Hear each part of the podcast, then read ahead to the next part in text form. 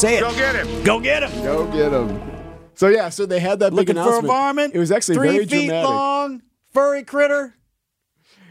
Might be hostile. Every playpen, garden, Swimming pool, hotel, muni pool. pool, hotel pool in that area.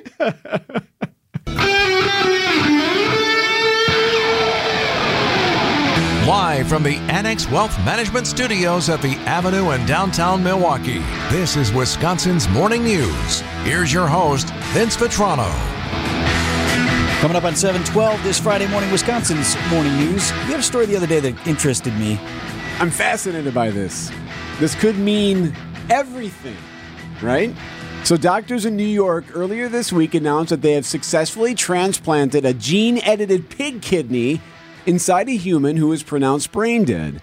So, this two month experiment has gone on for about 30 days now with the kidneys, have seen the patient's major kidney activity continue, and it's the longest period that a gene edited pig kidney has functioned in a human. The pig kidney appears to replace all of the important tasks that the human kidney manages. That's rock, uh, Dr. Robert Montgomery. So, why is this so important? Well, because There are over 100,000 people waiting for a human organ in the US, and only a third, sadly, will make it across the finish line. So now, if you're able to gene edit a pig kidney or some other organ if necessary, and give that to a human in need, it's another opportunity to save a life, and maybe those numbers go down. The and if you're people- on the bottom of that list, right, and time is running out Right. for your life, Yes. and they say we can try this or do nothing, and the do nothing is you'll likely be dead. right, You There's a it- try yeah, this absolutely. spirit. So this is considered a success. So more gene editing of hearts and other organs like kidneys in this case are likely. I'm just curious though about this because we, you know, we've dabbled in this area before. My Yeah. And there has been different types of pig organs or things like that used. This isn't like the Yeah. first time it's ever been used. my wife's grandfather famously had a pig valve in his heart. Like so, this was decades ago. Yeah. Had that had some sort of heart issue, and apparently the pig heart is very similar to the human heart in many ways, and so they were able to do that, and so he lived a long That's- life and whatever. Awesome. My question, though, moving forward is: Aren't we going more toward the whole? I mean, growing organs with stem cells and other things. I mean, we're already growing lab meat that we can eat. you can eat chicken that's not chicken. You're right. We can have lab chicken if So we want. isn't isn't the future really to be growing human organs with stem cells or other things like that, as opposed to harvesting them from animals and adapting them to humans? So meaning that this is going to be obsolete? Okay, you have you have a billion dollars. Which side of that technological advancement are, are you going to invest that billion dollars in? Well, eh, maybe one's more moral than the other one. Maybe that's part of the, the play, the ethics of it. Either way, I think we're growing kidneys in ten years. Just ten years, we're growing kidneys. in a dish. All right. I mean, we kind of technically are already with this this gene edited pig kidney in a way. No, that's the pig's kidney. I mean, like Human from ones, scratch. okay. Growing it from scratch. or we use just a 3D printer. Make zzz, zzz, zzz. 714, we've got sports coming up next. It's brought to you by Wisconsin Harley Davidson in Oconomowoc, your destination dealer. Time for an update from the Gruber Law Office's One Call That's All Sports Desk. Here's Brandon Sneide.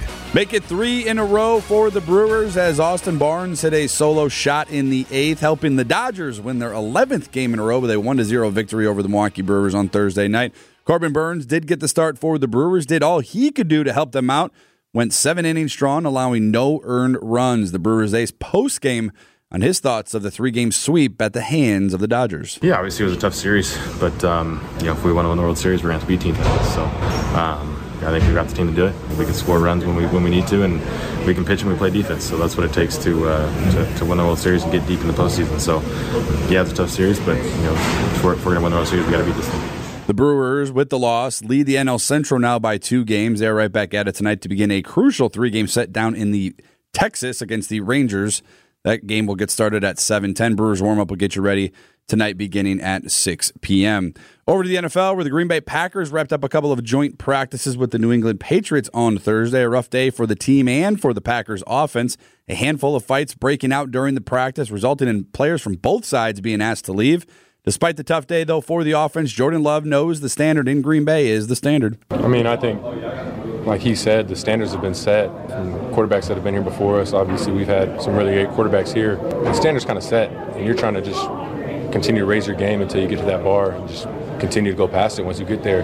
So obviously, you know, just going into year one being the starter, just trying to go out there and have fun, play great, and just enjoy this process because it's a process. But I, I, think the standards are set here. The joint practices are all complete for the Packers this season, but don't be surprised if you see any next year on the schedule for the Green Bay Packers. I, I just think there's so much to get out of it, and so especially when you're going against people that you know or respect and how they how they go about their business and their oper- run their operation. I think that there's just so much good out of it. The Packers will kick off week two of their preseason against New England on Saturday at Lambeau Field, beginning at 7 p.m. Do you uh, you tune into those preseason games, Vinny? How much how much of those games are you watching? You know, tip, less and less over okay. the years. Uh, but obviously, I think for a lot of Packer fans, it's with increased interest this year because you wanted to sure. see Jordan Love. Let's see him yeah. up against and you know see how much he plays this week and things like that. Told my wife, I said, clear the schedule for Saturday clear night. the schedule. Nothing else happening.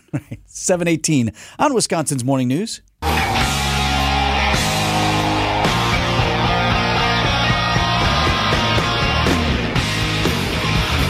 At 722 on Wisconsin's Morning News this Friday morning. Well, it's expensive to stay in a hotel these days, no matter where you stay, right? Oh, sure. Yeah. Feel like when I was a kid, one time my mom said it was fifty dollars to stay in a hotel, and I was like, "Wow, fifty dollars! That's a lot of money." You may be able to find a place well, like that right. if you look hard enough, but that's not where you want to stay. so you want your stay to be pleasurable, nice. You want the kids to be able to use the pool and you don't want any snakes. Nope. Yeah, I think that probably goes without saying. The Country Inn and Suites by Radisson, it's a hotel in Germantown, had some unwelcome guests on Saturday. Journal Sentinel's got this story. Michelle Greasy says she and several of the other hotel guests witnessed multiple snakes slithering in the hot tub, the pool area, the, the hallway, pool. everywhere in the hotel on Saturday. They had planned to stay at the hotel that night with her four year old son while they were visiting her boyfriend's mother. They said they were there. Um, the snakes ranged in size from less than a foot to up to a few feet long. oh, I need Indiana oh. Jones here. Snakes. Why did it have to be snakes? I, uh, snakes seen swimming in the hotel at the Country Inn and Suites by Radisson in Germantown around 8.30 p.m. Saturday, they'd arrived back to the hotel. They were headed to the pool area when two other guests stopped them. The women warned them, hey, we just saw two snakes in the pool. One woman showed Greasy a video of the snakes and told her they'd removed the reptiles and informed the front desk of the issue. So what did uh, Greasy and her son do? They went immediately back to their room. No, they oh let's go check this out. okay, we better go have a look. and they said like, yep, there. I got to see these snakes. They were in the, the hot tub. tub. Yep, they they saw the snakes swimming around. They think they came from a like a grasslands area behind the hotel. Which, yeah, if it's if it's where I'm thinking of, I know the spot. Right, it's pretty I think we've actually stayed at this hotel before. Not stayed there, but like gotten used this pool for like a birthday party or sure, something, something like that. that. Um, that I'm would not... make sense, right? You've got sort of a woody, grassy area there.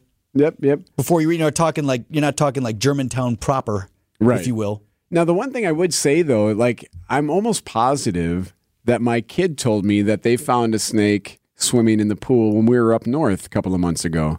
And these aren't poisonous and, No, it's just whatever, tiny little just, wormy snake thing. I just didn't think anything of it at the time because right. it's an outdoor pool and it's up north. Like anything goes up there. right.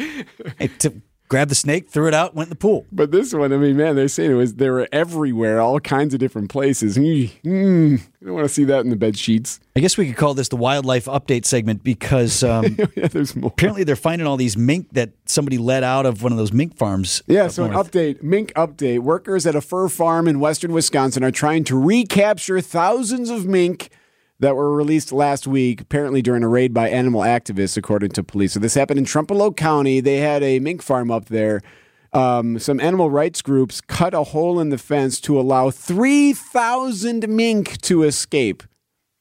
And my question to you yesterday was well, what do they eat? Um, and that's probably part of the issue here because they, some of these may not be able to survive. So they've been using traps and fishing nets to try to recapture the mink, but there's no immediate update on how many of the animals have been rounded up so far. They're working on it, says the, the owner of the farm. think this is like a fugitive search, right? They found one mink shacked up with his girlfriend. he's like, they come to get him, and he's all fat and sassy. Been living All the free so- life for a while. All right, so what would Tommy Lee Jones say in this situation? up, people.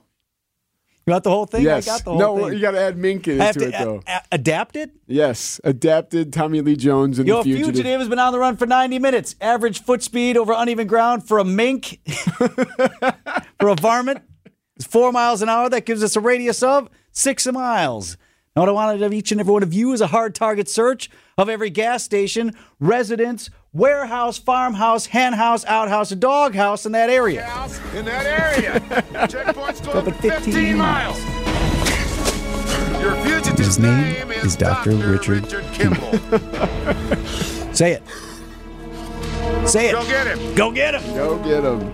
So yeah, so they had that big Looking for a announcement. varmint. It was actually three very feet dramatic. long, furry critter. Might be hostile. Every playpen, garden, Swimming pool, hotel, muni pool. pool, hotel pool in that area. Every country inn and suites. So here's here's an interesting little Every thing. extended stay America. Every holiday inn. Go get them. Go get them mink. I did not know this, but did you know that Wisconsin produces the most mink pelts in the country? I knew we had a lot. I think Sheboygan County has some. All we ever do is talk about cranberries, milk. How come we don't have How many mink- barrels of mink? Yeah, how come we're not talking about mink pelts? How come that's not on the license plate? Because it's, it's not as much fun to talk about, right? 727 Big coat for a logo, just where the coat stayed. Eric, was it you that said yesterday? You said, "What you- sound does the mink make?" And I made a ah. Yeah, which said, is- wouldn't the sound be more like a zipper? Yeah, right. I don't. I don't know. man. News about your money this Eric. That's out of bounds. I, I crossed the line. News- Packers and Patriots go at it in preseason football tomorrow night at Lambeau Field. Brandon looks ahead in sports at 745. Future has arrived in the city of Orlando. They have driverless shuttles. Beginning later this month, you can be driven around the city of Orlando in a self-driving bus. It's called the Swan Shuttle, with SWAN standing for Shuttling with Autonomous Navigation, and it can seat up to eight people. It will take passengers on a one-mile loop throughout the downtown area for free. Jen Clark, CBS News. so it just drives in a circle, eight people only, and it starts later this month. We have a model for that in Milwaukee. oh, it goes in a circle with eight people. They have a they have a driver though. The hop. It does have a driver. And more people. You can you can seat more than eight people on those things. Eight. No, not the same. We need a magic bus update, actually. I still never rode that thing. Yeah, you promised you would. I did promise I would. Well, I mean, I, have wait. time. I can't wait till you come back gushing about it. Oh my god, it It was was phenomenal. packed full of people. I could plug in my phone. You can you can charge your phones on those. That's right. I know. That much. I'm going to ditch my car, ride the magic bus. News is sponsored by Annex Wealth Management's Money Talk. That's heard Saturdays at 10 right here on WTMJ.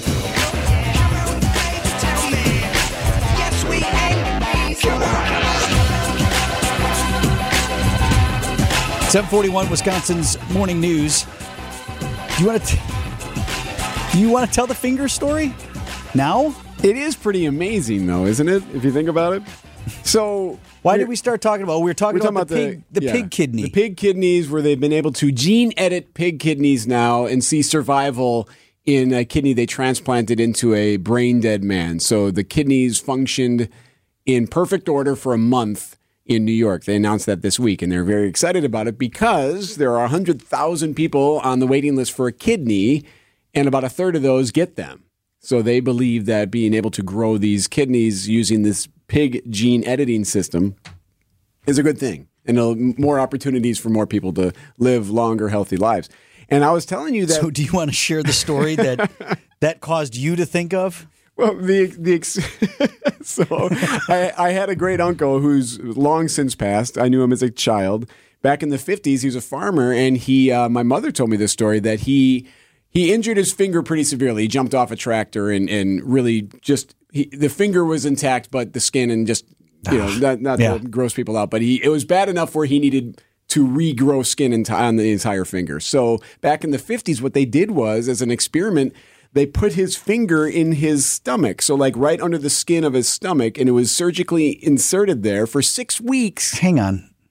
So his hand was like at the abdomen. Yeah, so his hand would stay on his stomach near his belly button or to the side of his belly button, and his finger was under the skin so they could regrow the skin cells all around his finger. Okay, and then it was fully protected and it's moist and it's warm in it- there, and right? its enzymes or whatever start to take over and whatever. So it was an experimental thing. And it worked to a, it worked kind of because my mother tells me that well after the fact like it did grow but it was like belly skin so it had like belly hair on it. And it looked kind of like a hot dog. It was so fat that he couldn't put gloves on and oh, he'd constantly have to like bend it and work it otherwise it would stiffen up or something would happen with the finger so he had to like actually like constantly be moving his finger Did he feed it stuff like a little pet? Did it, was it hungry? Ah, but it didn't have a nail or anything like that it just became this like pudgy It's like a ballpark Frank, one of those plumpers. with hair on it Right, watch him plump up right there on the grill. so I uh-huh. guess you could argue it worked, but he spent six weeks in the hospital growing this skin to get on his that. finger. Yeah. Did To anyone ask him? Would you just assume it just lopped it off, or just go McCarren with it and just have? go McCarren? that, Let's go That wasn't an option at the time. I told you when I worked with Larry up in Green Bay. Everybody knows Larry McCarren, Packers broadcaster, right? Packers Hall of Famer. And he had that one finger. I can't remember if it's right or his left hand, but his outside finger, his pinky Yeah, finger, it's bent. is like bent at a 45 degree angle. And I think what this, as the story was when I worked with Larry, they told him at the time, like, uh, we can either leave it or we can lop it off. And he's like, well, just leave it, you know, Yeah. whatever. But it became a thing and almost like a trademark for Sure, him. yeah. We did his Packer show. He always did a Monday night Packer show. And one of the giveaways, like for all the folks who would come and watch it live, was, you know, those foam fingers that are the number one? Yeah. Except Larry's had that extra digit hanging out. Larry's locker room, and there they'd all be Oh, on TV. Hey! I love that. Have fun with it. See, your uncle should have done that. Could have been Soul sausage finger. Old ballpark maybe, Frank. Maybe that was his nickname. What was his name? Pike. Uncle Pike? Yeah. Yes, it was. it couldn't be anything else. Old Uncle Pike with the sausage hands. Sausage hands. That was all. he's got two hands. Yeah, with belly hair on big oven mitts. 745 on Wisconsin's Morning News. Is it Friday much? Time for an update from the Gruber Law Office's One Call That's All Sports Desk. Here's Brandon Sneide. The Green Bay Packers have wrapped up their joint sessions with the New England Patriots on Thursday afternoon. The two teams will meet on Saturday night for a week two matchup for the preseason. Second year wideout Christian Watson, after seeing a few fights in camp yesterday, is a fan of the physicality he is seeing in this version of the Packers. Uh, yeah, no, I mean for sure. I mean, I don't think that anyone's, you know, saying that's what we should be doing, or I mean, that's. I mean, at the end of the day, we're there to play football and practice, not uh, do all that extracurricular stuff. But I mean, yeah, no, I mean, it's, it's good to see that we have some chippiness. We just got to learn uh, how to, you know, keep it under control. The Packers and Patriots all set to kick off under the bright lights at 7 p.m. in Green Bay at the wonderful Lambeau Field. Brewers 360 sponsored by Outdoor Living Unlimited. No scheduled guest today, Brandon, so just tell us what happened in LA. Nothing. The end. It was nothing. We scored zero runs. Zero runs. Tough stretch for the Brewers here. They lost their third straight game in a row on Thursday night. No offense doing for the Brewers. Just three runs over the three games against the Los Angeles Dodgers. Meanwhile, they scored 14. And, well, that's what happens. And Joe's got some words for Well, I- us. I get a text, you know, we're on the show here. This is within the hour, and I see right out, right away it comes up to my brother and me from my dad. And what did I say? You immediately called it. You said, "Oh, someone's going to rant about the Yep. Brewers Oh. Joe Vitrano is going to send me a death knell, a death toll for the Brewers. Here's his here's his text. Yep, not ready for primetime players. 0 3 versus LA. Now a first place Texas team and then a first place Twins team. Either right the ship against good competition or watch the Cubs win the division. A nightmare scenario. Bullseye. Thank you, Dad. Oh, man. So is he? Is he? He's predicting that it's not going to be a good weekend for uh, for the Milwaukee Brewers He down doesn't like in the how Lone it Star sets State. up. Nope. No, yeah, it's probably not going to be. Uh, the Brewers do kick off three games with the Texas Rangers. That begins tonight, as you just heard. Coverage will get underway right here on WTMJ, beginning at 6 p.m. with our Brewers warm up. 748, Wisconsin's Morning News.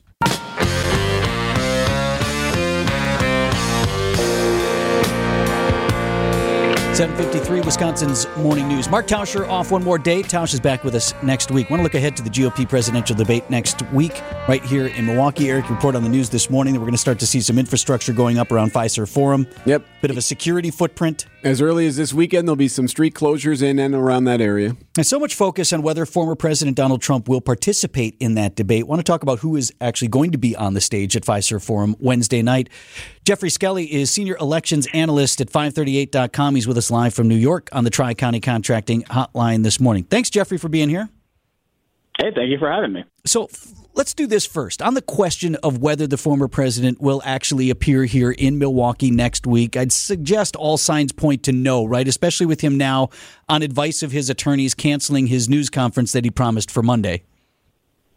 It does seem that it's more likely than not that he will skip this debate. And, and sort of with the debate itself, the, the crux of the issue is that to participate, anyone who is eligible to, to, to, to be on stage has to sign a pledge that the Republican National Committee has put together saying that they will support the eventual Republican nominee, regardless of who that is, in November 2024, and that they won't run as a third party or independent candidate.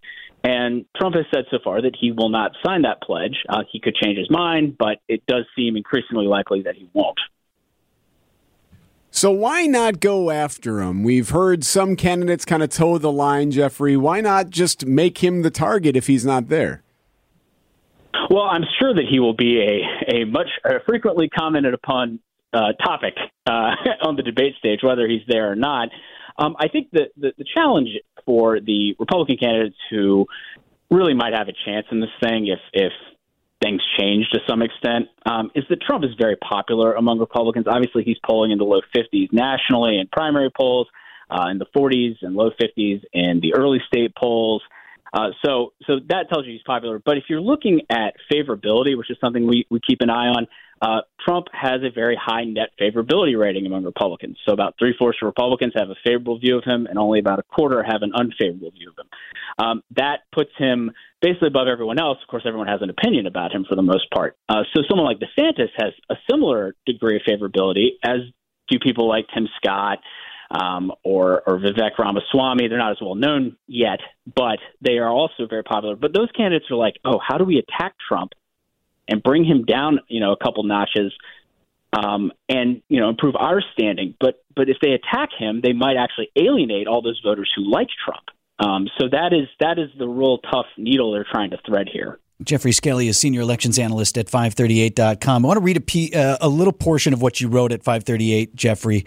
Uh, this is uh, in an article, and you can check it out at 538.com. Of course, it's entirely understandable why these candidates have once again avoided hitting Trump over his legal troubles. Winning the GOP primary will require threading the needle of attracting support from a mostly pro Trump party without alienating Trump supporting voters by criticizing Trump, exactly what you were just characterizing here. I guess at this point, what I'm saying though is you indicate, you know, your, your 538 aggregate polling is showing like a 40 point gap between DeSantis, the next next viable candidate, and Trump. Like, if you're saving your quarterback or your starting players for the next round of the playoffs, you, you might, might, not, get, get to that game, right?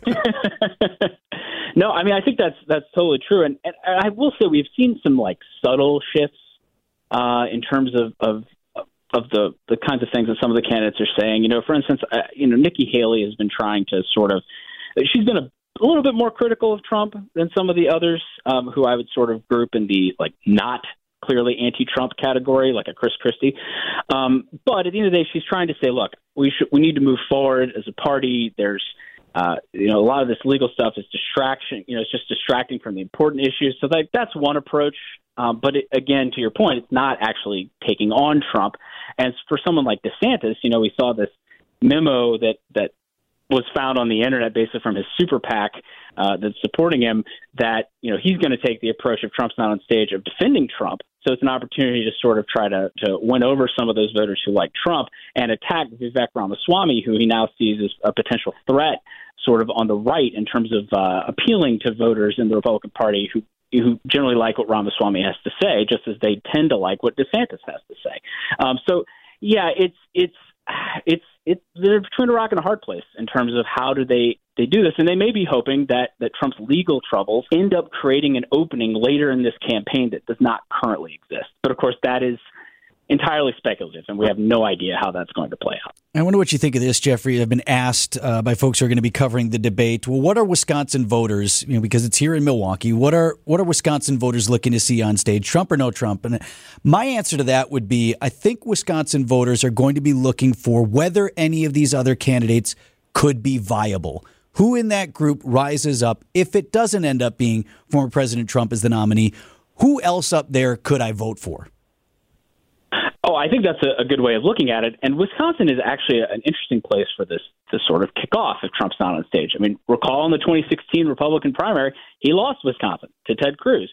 Uh, so, in terms of a, a group of voters out there who who may like Trump and a lot of the things that he did as president, and like a lot of things that he has said and done overall, they may, you know, Wisconsin might be a place where we have a few more Republican voters who are more open to looking at viable alternatives. So it is a real opportunity for these other candidates. And, you know, that's that's actually a question mark about is this like a tactical mistake by Trump if he doesn't actually attend because he's giving away the spotlight to a bunch of other candidates.